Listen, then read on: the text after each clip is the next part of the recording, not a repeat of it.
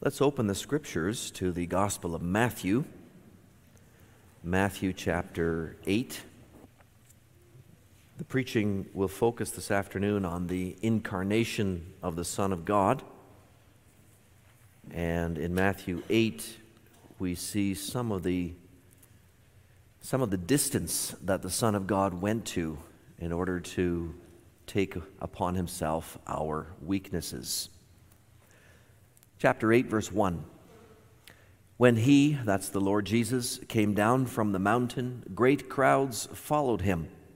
And behold, a leper came to him and knelt before him, saying, Lord, if you will, you can make me clean. And Jesus stretched out his hand and touched him, saying, I will be clean. And immediately his leprosy was cleansed. And Jesus said to him, See that you say nothing to anyone, but go, show yourself to the priest, and offer the gift that Moses commanded for a proof to them. When he had entered Capernaum, a centurion came forward to him, appealing to him, Lord, my servant is lying paralyzed at home, suffering terribly. And he said to him, I will come and heal him. But the centurion replied, Lord, I am not worthy to have you come under my roof, but only say the word, and my servant will be healed. For I too am a man under authority, with soldiers under me. And I say to one, Go, and he goes, and to another, Come, and he comes. And to my servant, do this, and he does it. When Jesus heard this, he marveled and said to those who followed him, Truly I tell you, with no one in Israel have I found such faith. I tell you, many will come from east and west and recline at table with Abraham, Isaac, and Jacob in the kingdom of heaven, while the sons of the kingdom will be thrown into the outer darkness. In that place there will be weeping and gnashing of teeth. And to the centurion Jesus said, Go, let it be done for you as you have believed. And the servant was healed at that very moment. And when Jesus entered Peter's house, he saw his mother-in-law lying sick with a fever. He touched her hand, and the fever left her, and she rose and began to serve him. That evening they brought to him many who were oppressed by demons, and he cast out the spirits with a word and healed all who were sick. This was to fulfill what was spoken by the prophet Isaiah. He took our illnesses and bore our diseases. I invite you to turn with me in the Book of Praise to page 506. 506, where we find the Church's confession in the Belgic Confession, Article 18, where the Church summarizes the teaching of Scripture concerning the incarnation of the Son of God. We confess, therefore, that God has fulfilled the promise he made to the fathers by the mouth of his holy prophets when, at the time appointed by him, he sent into the world his own only begotten and eternal Son, who took the form of a servant and was born in the likeness of men. He truly assumed a real human nature with all its infirmities, without sin. For he was conceived in the womb of the Blessed Virgin Mary by the power of the Holy Spirit and not by the act of a man. He not only assumed human nature as to the body, but also a true human soul, in order that he might be a real man. For since the soul was lost as well as the body, it was necessary that he should assume both to save both. Contrary to the heresy of the Anabaptists, who deny that Christ assumed human flesh of his mother, we therefore confess that Christ partook of the flesh and blood of the children. He is a descendant of David, born of David according to his human nature, of the womb of the Virgin Mary, born of a woman, a branch of David, a shoot from the stump of Jesse, descended from Judah, descended from the Jews according to the flesh, of the seed of Abraham, since the Son was concerned with the descendants of Abraham. Therefore, he had to be made like his brothers in every respect, yet without sin. In this way, he is in truth our Emmanuel, that is, God with us. So far, our confession. Brothers and sisters in Christ Jesus our Lord, Article 18, you may have noticed, begins with the word therefore. We confess, therefore, that God has fulfilled the promise. And whenever you have that word therefore in an opening sentence, you have to look back to the paragraph or the whatever came before, because it implies that something is being summed up in an argument and a conclusion is about to be made. So because of something said in Article 17, we therefore have the truth presented in Article 18.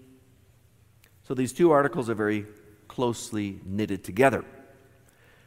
And the fact presented in Article 17 is quite simply God's promise, His covenant promise, as we dealt with it last time. We've been seeing along the way in Articles 14, 15, that man broke God's covenant, placed himself under God's curse, but that God didn't leave him there. You'll remember that Article 16 talks about God's plan of salvation. Then Article 17 laid out God's promise of salvation, sealed in the renewed covenant with man. And now Article 18 summarizes the execution of that promise. And everything is hanging on that promise, because God once made this grace-filled commitment, even thousands of years earlier, to our first parents, Adam and Eve. We now confess in Article 18, therefore God acted to fulfill His promise. That's the character of our God. He always keeps His promises. And so it follows that at the right time, He acted to restore what we broke, the covenant, and He did so by sending His very own Son. And then I preach this word of the Lord to you this afternoon. God sends His own Son to restore the broken covenant. We'll see that He is the bridge of the covenant and He bears the burden of the covenant. Well, Article 18, as the title suggests, it deals with the coming of the Son of God into human flesh, what we call the incarnation. You can hear, it's just a big word, but you can hear in the root word other English words like carnivore, which means flesh eater. We know a flower called carnation. It's called a carnation because of its color. It's a pink flower, pink like human flesh. So whether it's carnivore or carnation, you can come to see that the word incarnation is simply the act of God, who is of course not human, but God miraculously enters into the flesh of humanity. In other words, we're talking here about something we know very well, Christmas. The Son of God became human by being conceived by the Holy Spirit in His mother's womb and then born of the Virgin Mary. Now, we are so familiar with this teaching of the Bible that it's almost like having Honey Nut Cheerios for breakfast. We experience it so often, so regularly. We like our Cheerios, but after a while, we don't think so much about them anymore. They're not that special. We would miss our Cheerios if the box was empty, but we don't pause to reflect on just how good those Honey Nut Cheerios taste. They're just always there when we go for breakfast. They become old hat. Well, thinking about the birth of our Savior can become like that, old hat. We know He came to earth. We know He was born a child. We know He was laid in a manger. We know it's important. We know we should thank God for it. But then in our minds, we're quick to say, okay, next. Let's move on. Tell us something we don't know. Well, brothers and sisters, this afternoon I want you and I to taste again our Cheerios for the first time. let us try to savor the doctrine, the teaching of the incarnation in a fresh way by looking at it in a way we maybe don't look at it that often, looking at it through the lens of the covenant. Last time with Article 17, we dealt quite a bit with Adam breaking the covenant back in the Garden of Eden. We humans in Adam, we broke that communion. We instantly made ourselves enemies of God. We placed ourselves under God's wrath. And in that moment, a great chasm opened up between God and ourselves. We were separated from our covenant partner. We broke the covenant and there was a gap between us. That's what a chasm is. It's just a huge gap, like between two cliffs in the mountains.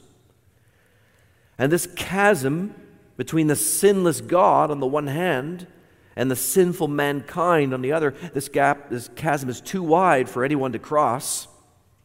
And on top of that, the chasm itself has no bottom. So there's no way to climb down and then climb up the other side. There's just no connection between God's side and our side. Our sin put us on the opposite side of the chasm as enemies of God without any hope of getting across to the Lord. We are, after our fall into sin, we become covenant partners ripped apart, divorced by our doing. That was our situation after the fall into sin, but then God came, as we saw, and He promised salvation. He promised to somehow cross that chasm. And now look at what we confess in Article 18. Let's look with new eyes at how God makes this come true.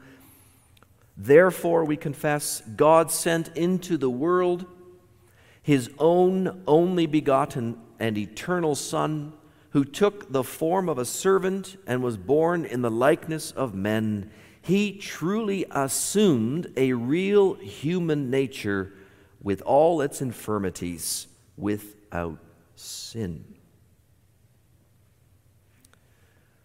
Think about how astounding that is, that God would do that.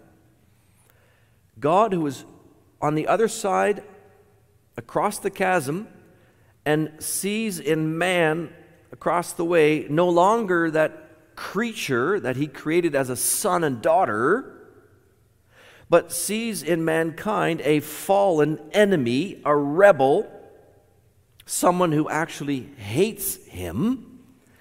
God nevertheless decides to reach across the chasm and not just reconnect with mankind, but to actually become a human. God's desire to restore the covenant and have communion with mankind is so great that He was willing to literally become one with man to do it. Just think of how, try to think of this in human terms if we can. Imagine a husband and wife relationship. Imagine that the wife, for example, cheats on the husband. And I know that in human scenarios there's often fault on both sides, but it can also be that one party is far and away more at fault than the other. So just imagine for a moment in this situation a husband who is true to his wife, who's been faithful, who's been loving, who's been kind, a husband who's provided for his wife's needs, a husband who cares for her, a husband who is compassionate toward her in word and deed. He's loyal to her through and through. He only desires to be with his wife. And nevertheless, for all of that, the wife decides to take up with another man. She has an affair. She commits adultery. She, in fact, runs off with this other man. She turns her back on her husband, wants nothing to do with her husband. How horrible that would be, right?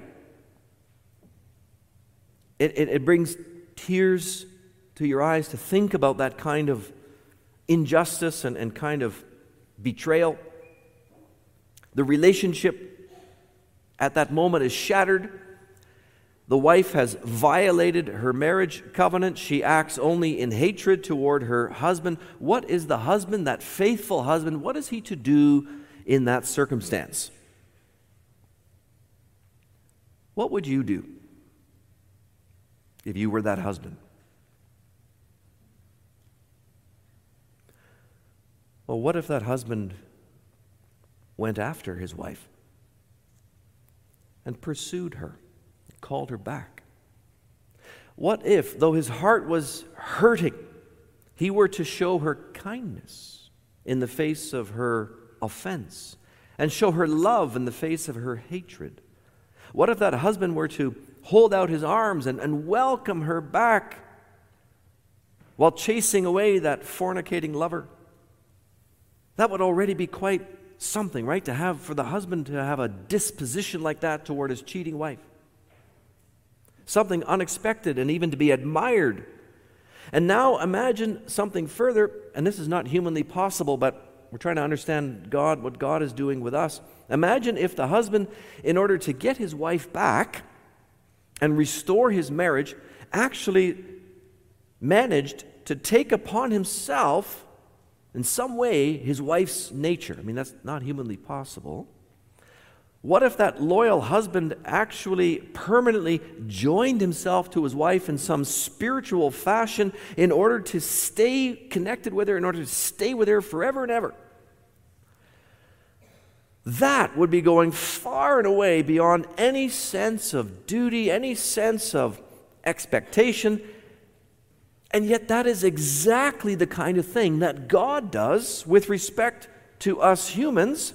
He does that in sending his son to become a human. You see, the incarnation, the coming into human flesh of the Son of God, it just blows away our concept of how much God actually loves us, his covenant wife, because that's what we, the church, is to God. We are his wife, right? We are the bride of Christ, the wife of the Lamb, the wife of God.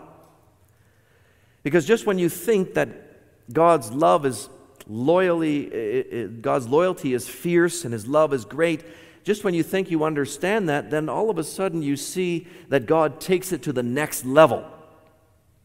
A level beyond all levels, in order to save his rebellious, cheating, adulterous, hate-filled, covenant-breaking wife, God actually unites himself permanently with her.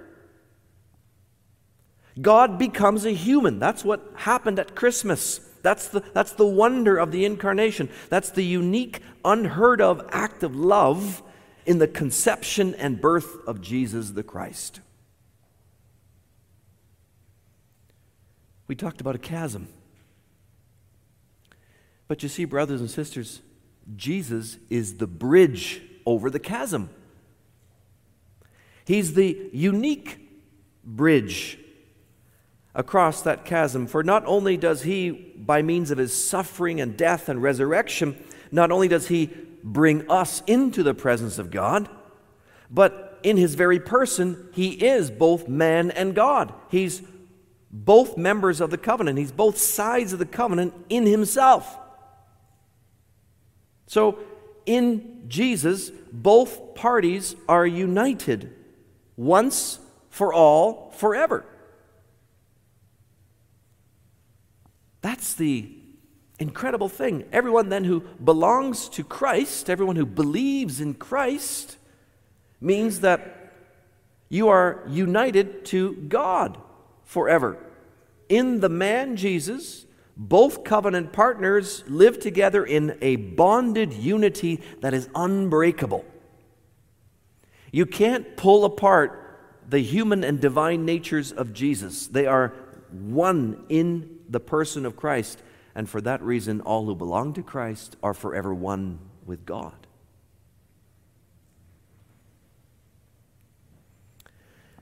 It's a mystery, the incarnation. How does God become man? Let's see if we can try to clear up some of the misconceptions. Jesus is both fully God and he's fully man. True God, true man. Article 19 will spell that out in more detail, but it's here already in Article 18. which refers to Philippians 2. Philippians 2 says of Christ in verse 6, who, though he was in the form of God, did not count equality with God a thing to be grasped, but emptied himself by taking the form of a servant, being born in the likeness of men.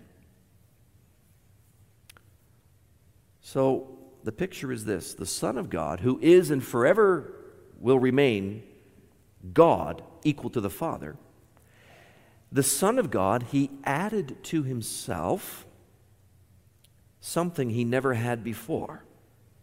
He added to himself the nature of a servant, a human servant. So this is a unique moment in history. Never before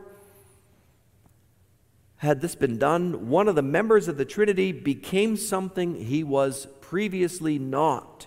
To be sure, he never lost what he's always been. He's always been God. He always will be God. But he's added something to himself, humanity. This is the covenant husband joining himself permanently and intimately to his covenant wife, God becoming man, in order to forever cement their marriage union so that it would never be broken again. Isn't that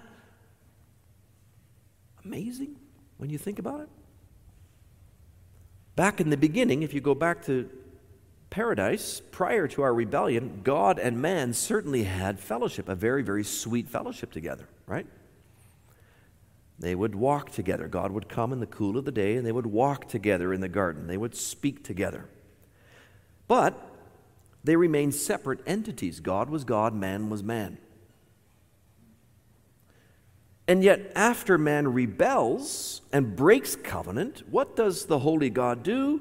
Well, not only does he not destroy man, which he had every right to do and man deserved, and not only does he, beyond expectation, reach out and promise to this adulterous covenant partner that he would restore that relationship, but God goes further and God goes deeper into unity with man than he had ever done before by actually becoming a man.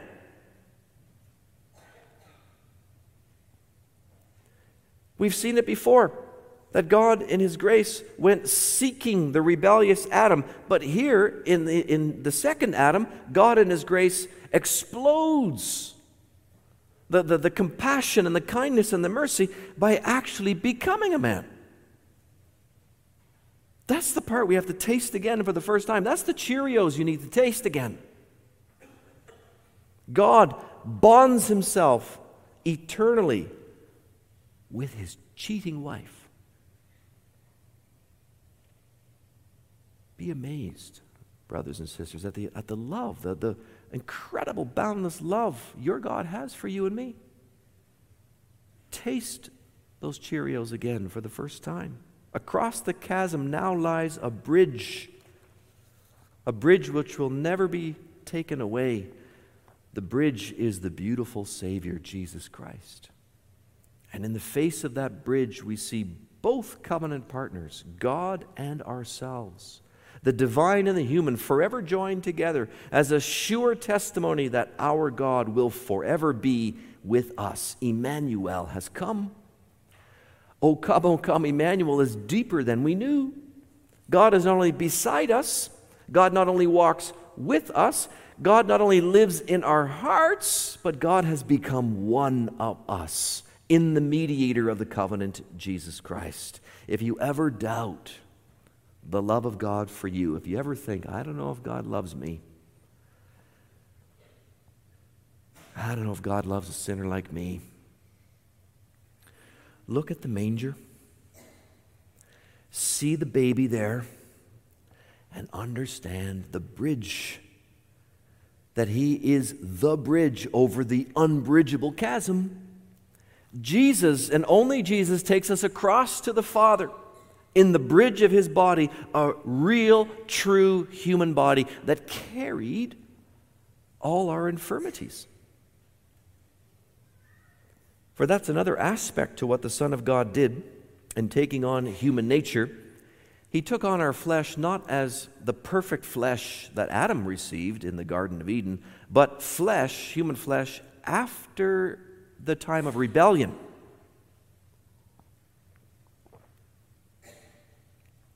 Article 18 says it this way: he truly assumed, and that just means he took upon himself, he assumed a real human nature with all its infirmities. Well, what's an infirmity? The word just means weakness. Something that is not strong. Something that is not firm, literally.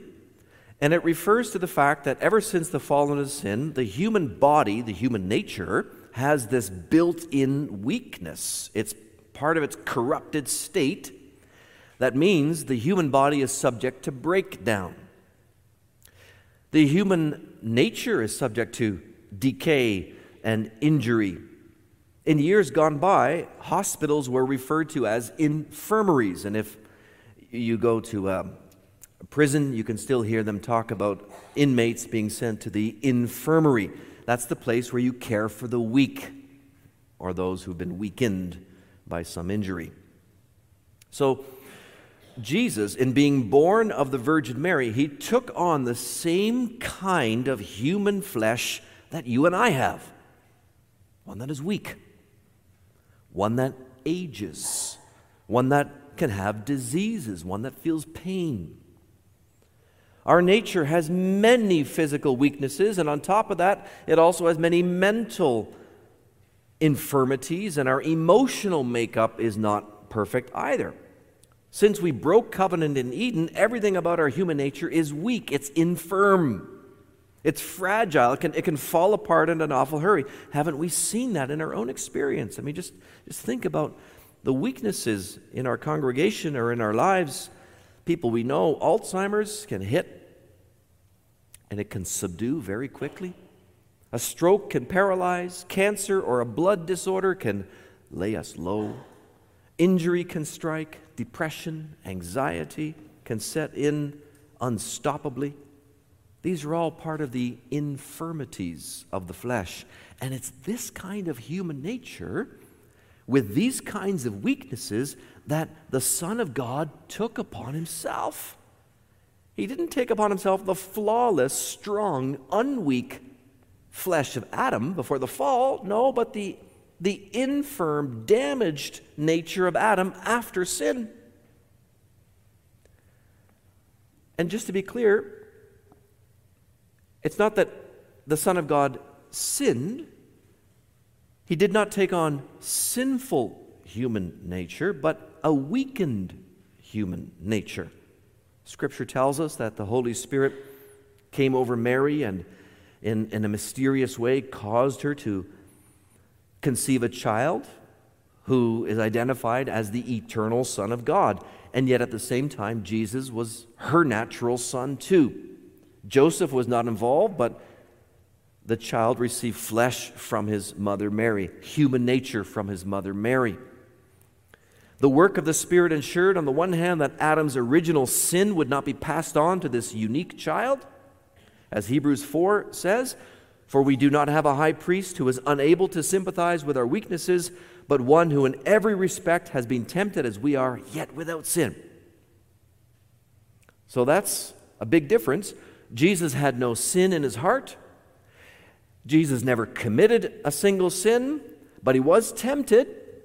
And he lived in a weakened body. He had a body, a mind, and a set of emotions that was constantly subjected to infirmity, weakness. And what that all comes down to, brothers and sisters, is this. By taking on human flesh, the Son of God was taking upon himself the burden of the covenant. What does that mean? Well, he was taking upon himself the punishment, the due punishment for our sin. Because the weakness of human flesh and all those things that can go wrong in our humanity, that's because of us. That's because of our sin. Those are all preludes to the final act of infirmity, death itself. It's we who caused all the troubles and infirmities that arise from sin. We caused it by our rebellion in Adam. And now God comes, the Son of God comes, and he inhabits our flesh, our weakened flesh, in order to carry those burdens. Jesus was no Superman. He had no kryptonite at work in his flesh. He was a simple, in that sense, a simple person like you, like me. As a baby, he would have cried. If he scraped his knee as a boy, he would have hurt. If he was hit, he would bruise. If he was bullied, he would have felt the sting of that, rejected and alone. If he was insulted, he would have been offended, just like we feel all those things. And the New Testament tells us a number of his infirmities. Think of Jesus as a baby being nearly killed by Herod's soldiers in Bethlehem. Remember later in his ministry how he was tired to the point of exhaustion after long days of preaching, so much so that he could fall asleep in the stern of the boat while there was this great storm raging overhead and he's lying there sleeping. He was exhausted. Think of his hunger after 40 days and 40 nights in the desert. Think of his thirst when he met the Samaritan woman at the well. Think of his disappointment regarding his disciples when after months and months of instruction, they still didn't understand his teaching. And he has to say to them, "Are you still so dull? I've been instructing you these 3 years. Are you still don't get it?" Think of the disappointment he would have had. These are all fully human emotions. Experiences that belong to the weakness of the flesh. He didn't sin in any of them, but he endured and he bore and he carried the infirmities of our flesh, all as part of the punishment being laid on him.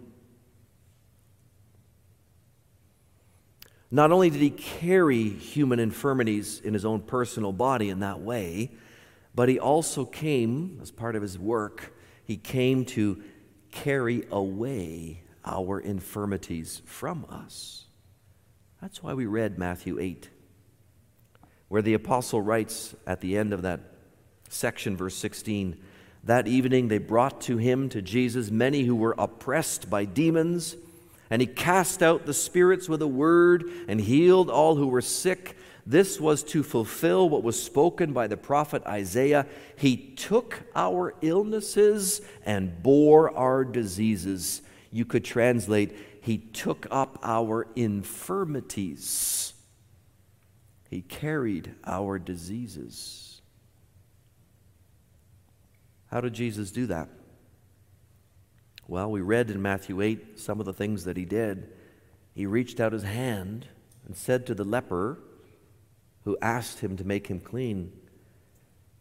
He touched the leper, right? "Sir, if you are willing, you can make me clean." "I am willing," said the Lord, "be clean." And he touched him. Jesus was willing to go into the unclean home of a Gentile and heal his ailing servant. Later, he went into Peter's home, where his mother-in-law, a woman lying in bed with a fever, would have been unclean in her sickbed. He goes to her and touches her and heals her. And with a word, he heals the most unclean of all, those possessed by evil spirits. This is the incarnated Son of God, the holiest of holy beings, coming among his people, touching his infirm people and taking their infirmities away. Taking them upon himself, they would be cleansed from all those weaknesses, while he had to be treated like dirt. Now, don't get me wrong. It's not that Jesus took on himself leprosy and the other unclean things or the other weaknesses in a literal way, that he somehow developed leprosy or became sick, or wrestled with an inner demon. No, not at all. In that sense, he didn't take on their infirmities, but he took upon himself the cost of those infirmities. That was the great burden. That was the curse of the covenant. No mere man could carry that cost. It was too heavy, but Jesus carried that cost all the way, all his life long. The healing of every weak condition in us humans, the setting free of sin's punishment and consequences that could only come at great expense, and Jesus was en route to pay the price. Jesus could bring healing to the leper because he was on his way to bring the payment for the leper. Jesus could cast out demons because he was on his way to cast down his life on Calvary. Jesus could heal and restore the leper because he would let himself soon be treated as an outcast and a reject at Jerusalem. Jesus could touch an unclean woman in her sickness because soon he would be looked upon as an unclean person, a social pariah, worse than even a demon-possessed man, fit only to be cast out of the city and crucified. Every time Jesus relieved a person of his or her suffering, of their infirmities due to sin, he did so knowing that he was their substitute, who was in the midst of suffering God's wrath for their sin, and he would do so unto death on a cross until every infirmity, every sin of his people was paid in full. He carried our infirmities all the way to Golgotha. He was bearing the burden of the covenant curse so that you and I might receive back the covenant blessing. That's what Christmas is about.